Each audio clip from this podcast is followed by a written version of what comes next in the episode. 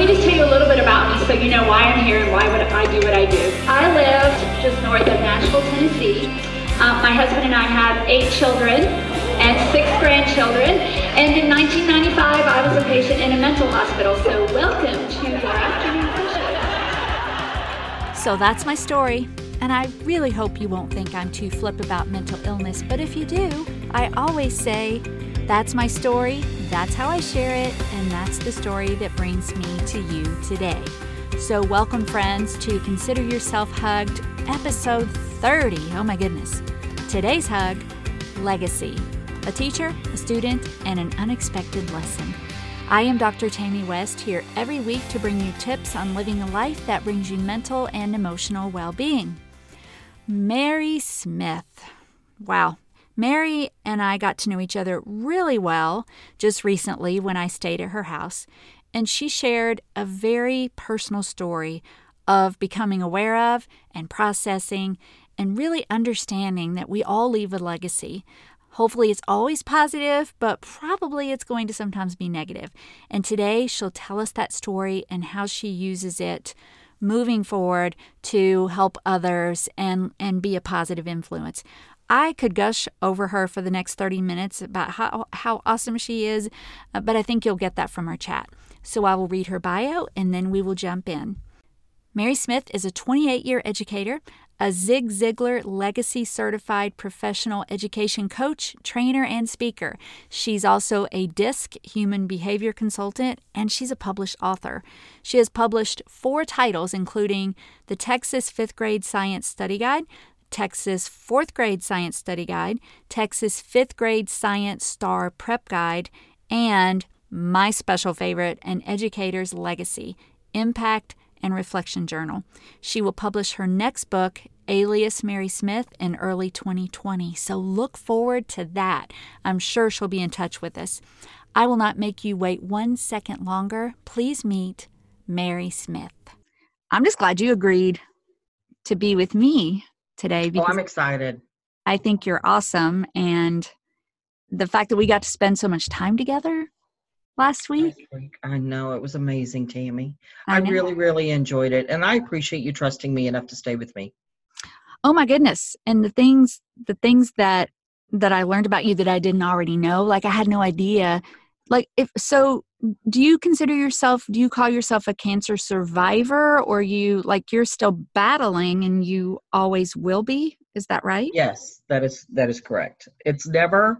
Mine has a like a 70% chance of turning into some i can't remember i want to say hairy cell um hairy cell leukemia like within three month time period well here is part of what i hear because having spent time with you here are the things that i learned well number number one was that that you're struggling with cancer number two i didn't really know that you're this puppy rescuer. Number three, that you are such a gracious, wonderful host. And I don't know if we mentioned before for people who are listening that I, I stayed with Mary the entire week last week while we were training teachers in Cypress Fairbanks, which is in Houston. So I learned that, how wonderful she is.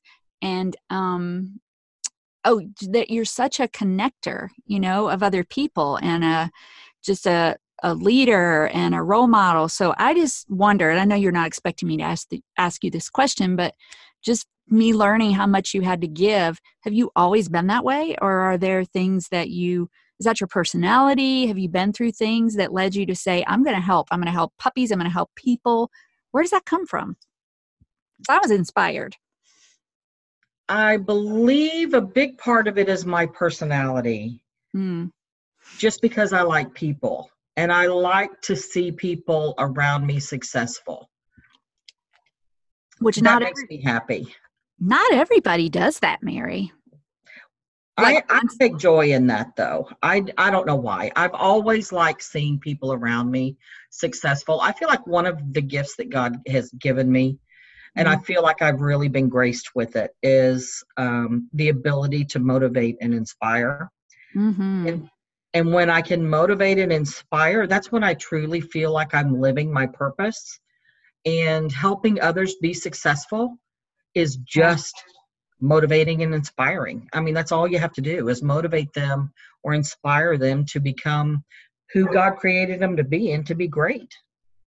Well, and the interesting thing, I hope that some of you will actually connect and reach out to Mary and just stay in touch with her on Facebook or whatever, is that she truly is not just saying that. Like, we, so we're together at this event all week, and there are what, Mary, 20 speakers? I don't even know. There's a lot of speakers. Yeah, probably 25, maybe. A lot of things going on. We have lunch together every day. A couple, few of us had dinner a couple times. And when when she talked about like excitement about somebody else's success, I mean, you could feel it. It was real. It wasn't like she was just faking. And sometimes in the speaker world, that doesn't always happen, but you were so authentic. Um, and you shared a story uh, with me that you really had just had a realization of recently. And that's the whole purpose of this podcast and our conversation together. So, do you mind? And I've already read your bio, so people know all about you. Um, tell the us Patrick story. Tell us the Patrick story. We are ready. The Patrick story is painful. Yeah. However, um, there are lessons to be learned in it. So hopefully, my pain will help someone else not to have to experience the same pain. It will. I I retired after 28 years. I was 18 years in the classroom, and then my last 10 years were in the at the district levels doing support work for teachers. So the while I was in the classroom, I went through divorce. Mm-hmm. Um, I have t- had two husbands, and both of them are named Ron. yeah, if just name is Ron. Hit me up, man. Maybe you'll be number three. We'll see. Um, anyway, um, I went through divorce from Ron number one, and the year that I was going through divorce, I really kind of felt like I had done a fairly decent job. Mm-hmm. Now, let me preface this with saying I didn't feel like I was this amazing teacher in the classroom. I felt like I was a good teacher. I never felt like I was a great teacher. I didn't really? feel like I had, yeah, I didn't feel like I had found my niche. I, I loved what I was doing, but I mm-hmm. didn't feel like it was what I was supposed to be doing. The whole time you were in the classroom? The whole time. And I, I liked it, but I just didn't feel compelled. Like every single day, I didn't get up and go, Yay, I get to go to school today. Mm. Or, you know, I, I mean, I liked it and I felt like I was fairly decent at it. I never felt like I was a great, I've, I've seen great teachers mm-hmm. and I wasn't one of them. I was a good teacher. I wow. might have been a very good teacher, but I was never a great teacher gosh, I don't know how to respond to that. I've never seen you teach students, but I have seen you teach adults, and you are amazing. So maybe that was just part of your path to get you here, right? Maybe? I think that's exactly what it was because once I moved to the district level and I started teaching the teachers, that's when I found my passion. Mm-hmm. So it took me a long time to get there. But I, and that's where this is going is that um, when I went through divorce, it, it was really hard for me um, but I thought I did a really good job because I wasn't crying during class. I cried on the way to school. Sometimes I would cry mm. on the way home. I cried on the way to my second job or my third job. And, you know, I did a fair amount of crying, but I never lost it in the classroom. And I was getting things done in the classroom. And I'm kind of task oriented anyway. So I was kind of, I was getting things done in the classroom. My students were semi successful. I mean, not I, I usually had about a 95% passing rate, so my kids did fairly well and uh, consistently from year to year to year, and they always did. I never had a year where I had like nobody pass or like only 70%. I typically had passing rates of 95% or higher. And so they I did, felt like they I did that like year too, right? They did huh? that year too. The, your divorce year, you were still having like testing. I, yeah. Yes. Okay. I still had the success. And you were strong, right? You were strong. You held I it. felt like I was strong.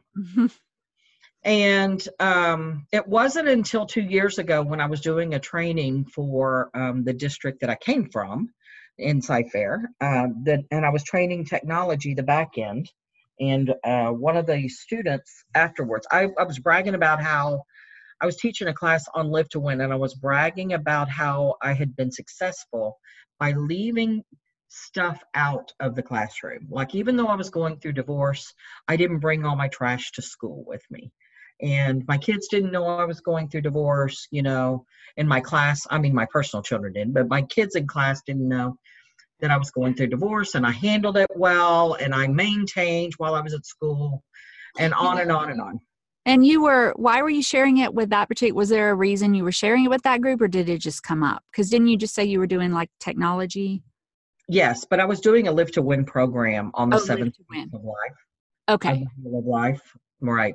And so the story was part of my personal, when I was talking about the personal spoke of the wheel. So you um, encourage them, right? Like, I look. was trying to encourage them. Yes, that you can, you know, even though life storms happen, we don't have to share it with everyone. And our students are, you know, the people around us when we're at work don't don't want to be a part of that part of your life. Okay. So I um go through this big long song and dance and I do the whole training and then afterwards one of the participants comes up to me at the end of class and says, did your name used to be Miss Manning? I went, uh, yeah, because you know that's never a good thing. if they remember you, unless right. smiling and want to hug you. Right, and he he was not doing either. And so I looked at him and I said, "Yes, it did. Were you in my class?" He said, "Yes, I was." And I looked at him and I said, "What's your name?" And he said, "My name is Patrick." And then I remembered who he was. Mm-hmm. And I said, Gosh. "Patrick, do you think you were in my class when I went through divorce? And he said, Yes. And I said, Why do you think so? And he he's a direct kid. He mm-hmm. was not afraid to say things, but he dropped his eyes and looked at the floor and said, It was the worst year of my academic career. Oh, yeah. Almost killed me. Wow, Mary. I wanted to crucify myself right there on the spot. It was all I could do to keep from bursting into tears. I mean, I almost died. My heart stopped. You know, I don't I don't think you told me. We we chatted about this briefly, but what did you say? What did you do? Well, the next thing I asked him is, "How did you know?" Because I really did think that I had hidden it. Yeah, and his, I'm sure you did. His response said was, "You were so angry that year." You were just so angry. And when I reflect on it, he's right. I was. I was angry that I had failed at my marriage. I was angry that my kids weren't going to have a dad. I was angry that I was going to have to work three or four jobs just to make ends meet. Mm-hmm. I was angry at at life in general that this had happened in the first place that I was making all these choices that I don't know if they were good or bad. I was just angry mm-hmm. but I mm-hmm. didn't think my kids had seen it. Yeah. But they had because he told me. Mm-hmm. And then I felt like I ruined an entire group of kids because I had two groups. You know, I because I taught math and science, and so then we flipped, and then I had another group of math and science, and I felt like not only did I ruin that group of kids because honestly, your divorce may be final within six months or a year, but that hurt that you carry with you goes with you for years. I mean, as, some carry it forever. As is could be other things that people have gone through in life too. When you carry an event, any sort of traumatic event like that directly affects you for a period of time, but indirectly it can be there for much longer. Absolutely. And so I didn't know how many groups I had actually affected. That was my next thought is, oh my gosh, it wasn't just one year. It was probably two at mm-hmm. least, probably three or four before I started to get enough confidence in myself and some of that anger started to subside and I started to live again. Because up until then, it was just a bunch of anger you know when i got divorced i i was on my own so it's not like i had anybody to help me yeah. so there was a lot of anger you know and i and i don't know how long i carried it yeah and there was probably fear and sadness and regret and so many things but did you because mary and i have had a little bit not not to this depth, but she did say that phrase. Then I realized I ruined a whole group of kids, which, of course, as her friend, I am trying to convince her she did not ruin a whole group of kids. But I don't think I asked you this. Did you have any other parents or kids tell you that your that year had been bad? Did you have a parent reach out to you and say, "Hey, my kid says you're angry," you're I mean anything other than no. Yeah. No, I didn't. And you know what was really I had um several parents of kids that I taught in my audience this past week. And I had several former former students. Mm-hmm. Um, and I asked, and I flat out told them, you know, when I, because they came before the, before I spoke and said, do you remember my son? Um, and they told me their name and, and I did remember their kids actually because their kids were good kids. Mm-hmm. Um, and so I said, yes, and I sure hope the story I tell was not the year that I had them. So then afterwards, they both came up to me and told me that their kids were not in my class that year because their kids loved me. So that made me feel better that somebody loved me. but they obviously weren't in my class that year. so, wow. you know, I don't know how many kids I messed up, but I mean, you know, that's something I feel like I needed to own and I needed to process through because I could have just said, blown it off and said, "Oh, well, that's just one kid." But the reality is, is it's that's not the way life is. Yeah. All of our actions have have um, consequences to them, and so I have I have to accept that if once one student felt that way, there's a distinct possibility that all students I had that that year felt that way. Or maybe just somewhere in the middle. Could have been somewhere in the middle. I don't think. But my point is, is that we have. I have to accept it. I have to own it, right. and then I have to change it. Well, how? You know, I I feel like a story like that. First of all, it had to be heartbreaking to you, and you know, I don't know if everybody listening, if you're just listening now and not the whole time. I mean, I taught high school for 10 years. And Mary, I didn't realize that you and I probably had that same, you know, teaching for me was definitely a season, but it was when I started training teachers that I was like, oh my gosh, you know, I love this world and I had things that I wanted to help them with. Um, so you know that that had to just be heartbreaking for you and I, and I think too that as you process what happened for the rest of your life you'll have little nuggets of realization and things that you've learned from it and things that you can help can you tell us a little bit so far uh, you've kind of started the process like how it's impacted you you're i guess you're sharing the story now in your sessions is I that am. right so what what how has it impacted you like thus far have you processed it as much as you'd like or where are you in that I am to a point now to where I no longer cry over it like I used to because I used to just cry over it every time I thought of it. Oh. But now I took it and I turned it into something different because there's kind of a three step process I typically try to look at when I go through because I've had a lot of things that um, have been considered what most people would consider traumatic.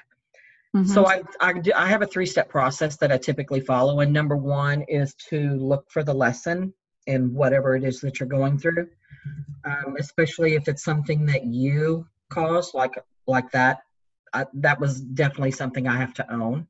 So I need to look for the lesson in there. What what lesson can I learn from that situation, and how can I not make the mistake again? Because I don't want to repeat my mistakes. Okay. I'm I'm typing these things as you say them. I do not want to forget them. Ah, okay. All right. So you looked for the lesson. The second thing is to focus on the positives that were there mm. um, or that can come from it. So while I didn't um, see any positives at the time, reflecting on what Patrick told told me made me think about uh, how can I pass this message on to teachers mm-hmm. so that they because so many teachers every single year are experiencing the same thing every single day this week, this past week, I had a teacher come up to me after the session, after all the books were sold, that would look at me and say, I connected with your story. And then they would start crying. And I have to tell you, they were all women. Um, and they would start crying because they were going through divorce this year too. So I know there's at least five in the district that are going through it. Mm-hmm. And um, I gave them uh, all except for one. I gave them books because what I ended up happening was I tried to figure out how we can turn this around so to where that they don't experience this. And so I started thinking about flipping the positive switch as opposed to focusing on the anger, focusing on the negatives. Mm-hmm. And when a couple of years ago, I got a really bad case of shingles. Mm, oh, right. I learned that too. Yeah. Yeah. Really bad case of shingles. And I was struggling with it, it because I had a breakout for a good solid eight months and it was painful. And I didn't feel like I was getting the things done that I needed to get done in my business. I felt like everything was stalling and I would had talked to Tom Ziglar, and he said I needed to start a gratitude journal. Well, to me, journaling seemed really woo woo. Yes. Um, you know, it's like, like uh, your diary. Get your little pink book out with the key. right? My sister had one of those. Yeah. And so I asked my sister. I can remember asking my sister when we're growing up. I said, Ben, uh, why do you write down your thoughts on that piece of paper that can be used against you in a court of law? that just doesn't make any sense to me. Mm. And she said, Well, Mogi, I don't do anything that can be used against me in a law. And I went, Oh, well, okay. Well, never well, mind. that makes sense. Okay. Right. Okay. So I moved on with that one, but it just seems stupid to me. I mean, why would you want to write down what's in your head? I knew I didn't. Oh, Mary, just say what you're thinking. Don't don't tip around it. I know, right? I thought I was just stupid. It's okay. just I didn't I didn't understand the whole thing at all. Mm-hmm. But and when Tom said write down, you know, start a gratitude journal, just write three things every day that you're grateful for, three things that make you happy because what you have to do is is flip the dopamine switch in your brain and mm-hmm. release those endorphins. And you do that by recognizing the good things that are going on in your life. So if you'll write down three things every day in a gratitude journal, just can be a notebook, just write down the three things in your life that make you happy for today, then it forces you to quit with the negative thoughts because you have to listen to the positive. Mm-hmm. So I went through my journal as I was preparing for last week and I I looked through my journal and I had things like, you know, sometimes I was grateful for calls from Allie Allie is my granddaughter and she lives in New mm-hmm. York. So I was grateful for calls from her. Mm-hmm. And another time I was grateful for um, like uh, God's blessings that that it I was getting like my study guides written and my yeah. start prep guide written. So I was, you know, I had little blessings that I felt like were on the side. Mm-hmm. it gave me the time to focus on getting some products done. And then like the third thing was cheese. Yeah. I don't know why. I like cheese. and as I look through it, it's like cheese is like every other day, was but it, you know. Was there a particular I, type of cheese that you liked, or was it just all cheese? Just cheese. Just, just cheese. cheese. Any yeah. cheese. Cheese made me happy. I don't know why. It made me happy like a lot of times during, you know, because I write in my journal. I typically write for 66 days because that's how long it takes for you to have like a change in habit oh. um, which I figure is a change in attitude. Yeah. And when my attitude starts to stink, honestly, I pull out my gratitude journal and I start writing down things that I'm grateful for. Mm-hmm. So I took that concept and I thought, how can I apply this to teachers? Because it really does work. After you started writing in a gratitude journal, you start looking for things around you that you can be grateful for. And so I decided to write an educator's, my book is called An Educator's Legacy mm. Impact and Reflection Journal. I love and that. So the, the, the first part is where you write down the positive things. It says the impact I made today. And that's, I think that if I would have had the ability to write down the good things that were happening in class every day, I may not have been so angry.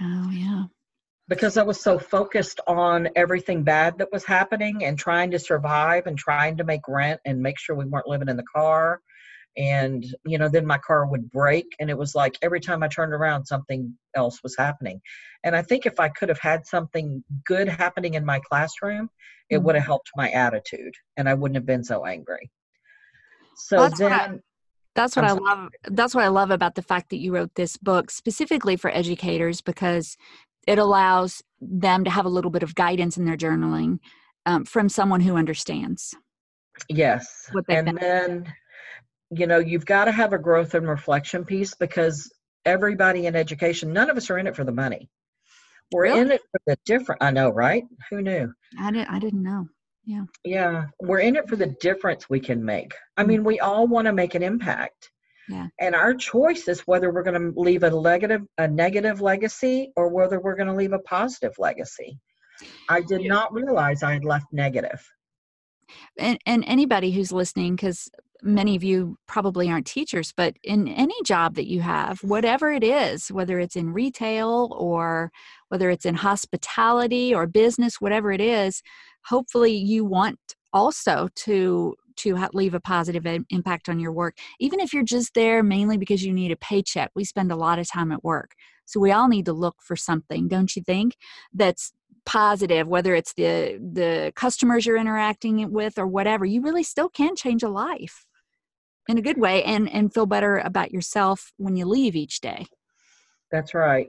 And it doesn't matter whether we're talking about a classroom or students or not tammy you hit it right on the head. Mm-hmm. because everybody you interact with you leave a legacy with. You do. And you determine whether they you've left a positive impact with them or a negative. Mm-hmm. And so it doesn't it doesn't have to be students. It can be your family yes. It can be people you work with. It does it's whoever that you have any kind of a relationship with. You know when you, you said every day what you're leaving behind. You just made me remember when you said that about your family uh, years ago some story it was my kids were already basically grown maybe they were teenagers and something came up about sarcasm and I don't remember how the conversation got started about me, but apparently they were like, oh, you think you're not sarcastic? And they all started laughing. And I was like, what? And there was this moment of realization that I thought I was being funny, but they all thought that I was super sarcastic. Um, oh, okay, wow. Yeah, I didn't know. So many of us have those realizations. We didn't know. Yeah, that's funny to me. You're helping us to know. So yeah, it's and you know the so I ended up writing the book based on my experience with Patrick because I don't want anybody else to find out after they've retired that they've left a, ne- a negative legacy behind. Um, it changes your whole perspective about who you are. Mm-hmm. Because so many of us identify with, especially if you're a teacher, you identify with being a teacher. Yeah, and, you do. Mm-hmm. And it, it's like who you are. It's oh well, I'm a teacher, you know, and and it's a for me it was a thing that I would that I was proud of. Even though I wasn't great at it, I was still proud of being a teacher. I was proud to say that I was a difference maker because to me, teacher and difference maker are synonymous. Ooh, I'm going to type that. Was a difference maker. Yeah, because I mm-hmm. mean, that's why we do it. Yeah. We don't do it for the money. We do it to be a difference maker. And so when you find out that you were a difference maker, but it wasn't the right difference, that's a little struggle. well, let me ask you this because I want to make sure I don't want to. I had, so I was looking at these three things you wanted to tell us, which was look for the lesson. Right focus on the positives. Right. Was the third in there the journaling or was no, that? The third is remember that it's only a season. Oh, that's huge. Because everything ends eventually. Hmm. The positive, you know, when you're going through a great time in your life, that's going to come to an end. And when you're going through the negative part, that's also going to come to an end. And that that was what one of the things that I felt like that I worked that I had the hardest time with is remembering that it's not permanent. And I think that a lot of people in society right now, they get um, depressed or something doesn't go their way and they think this is the worst thing ever and it's going to last forever. Yeah. But it doesn't. Well, let me make sure I are you talking about and you may be talking about both of these things, but are you encouraging us that the difficult time you were going through in the divorce was a season or the feelings that you're having through the Patrick story is a season or is it just you're just saying generally all those things? All of those things are a season. Yeah, they are. I mean, the divorce thing, the the hardest part to remember I think when you're in the thick of it is that it will end. Yeah you know it's that it's it seems like every single day when you're getting up it doesn't seem like there's any any uh, improvement or hope mm-hmm. but there always is it will end you just have to kind of ride the storm and then and then you'll you're better for it i mean especially if you look for the positives and you know you focused on um looking for a lesson and it, it's just it's a season. You know, I did a, a podcast episode about worry warts, which I'll post a if I reference an old one, I'll I'll make sure I put it in the show notes. But because um, it was, it seemed to be one of the more popular ones, and I talked about for me and for those of us who are predisposed, both genetically and life experiences predisposed to worry. There's that whole catastrophic and global thinking, which is just what you said. If you're going through something, first of all, it's the worst ever. And second of all, it will always be that way. And right. I, I think it's a, a matter of, I'm glad that you put that as a point because we do need to like cons- say that to yourself. This feels awful, but I know it won't always feel awful. This feels terrible. I don't want to feel it, but I know I won't feel it forever. That well, and even if you do feel the pain forever, it will lessen. You yeah. know, like I still get the pain knowing that I that I gave Patrick his worst year ever. At least Patrick, if not more. I still get the pain, yeah. but I I also realize that out of that pain came something that I can help others with. Yes. And, and you so, are. You are. I think it is. Um that's and so if if you can realize that that through my pain i can help so and so i mean you never know why you go through certain situations and most of the time god's preparing you to help someone else who's going to be going through something similar to what you've gone through and he's giving you the ability to help guide them through it and give them hope amen amen well, Mary, is there any other last words of? I mean, you've given us a ton to think about. Is there anything you haven't said that you wanted to? Mm, no, you I don't think so. well, I know that you are going to um, give us your contact information, which I will post in the show notes. Mary has a professional Facebook page.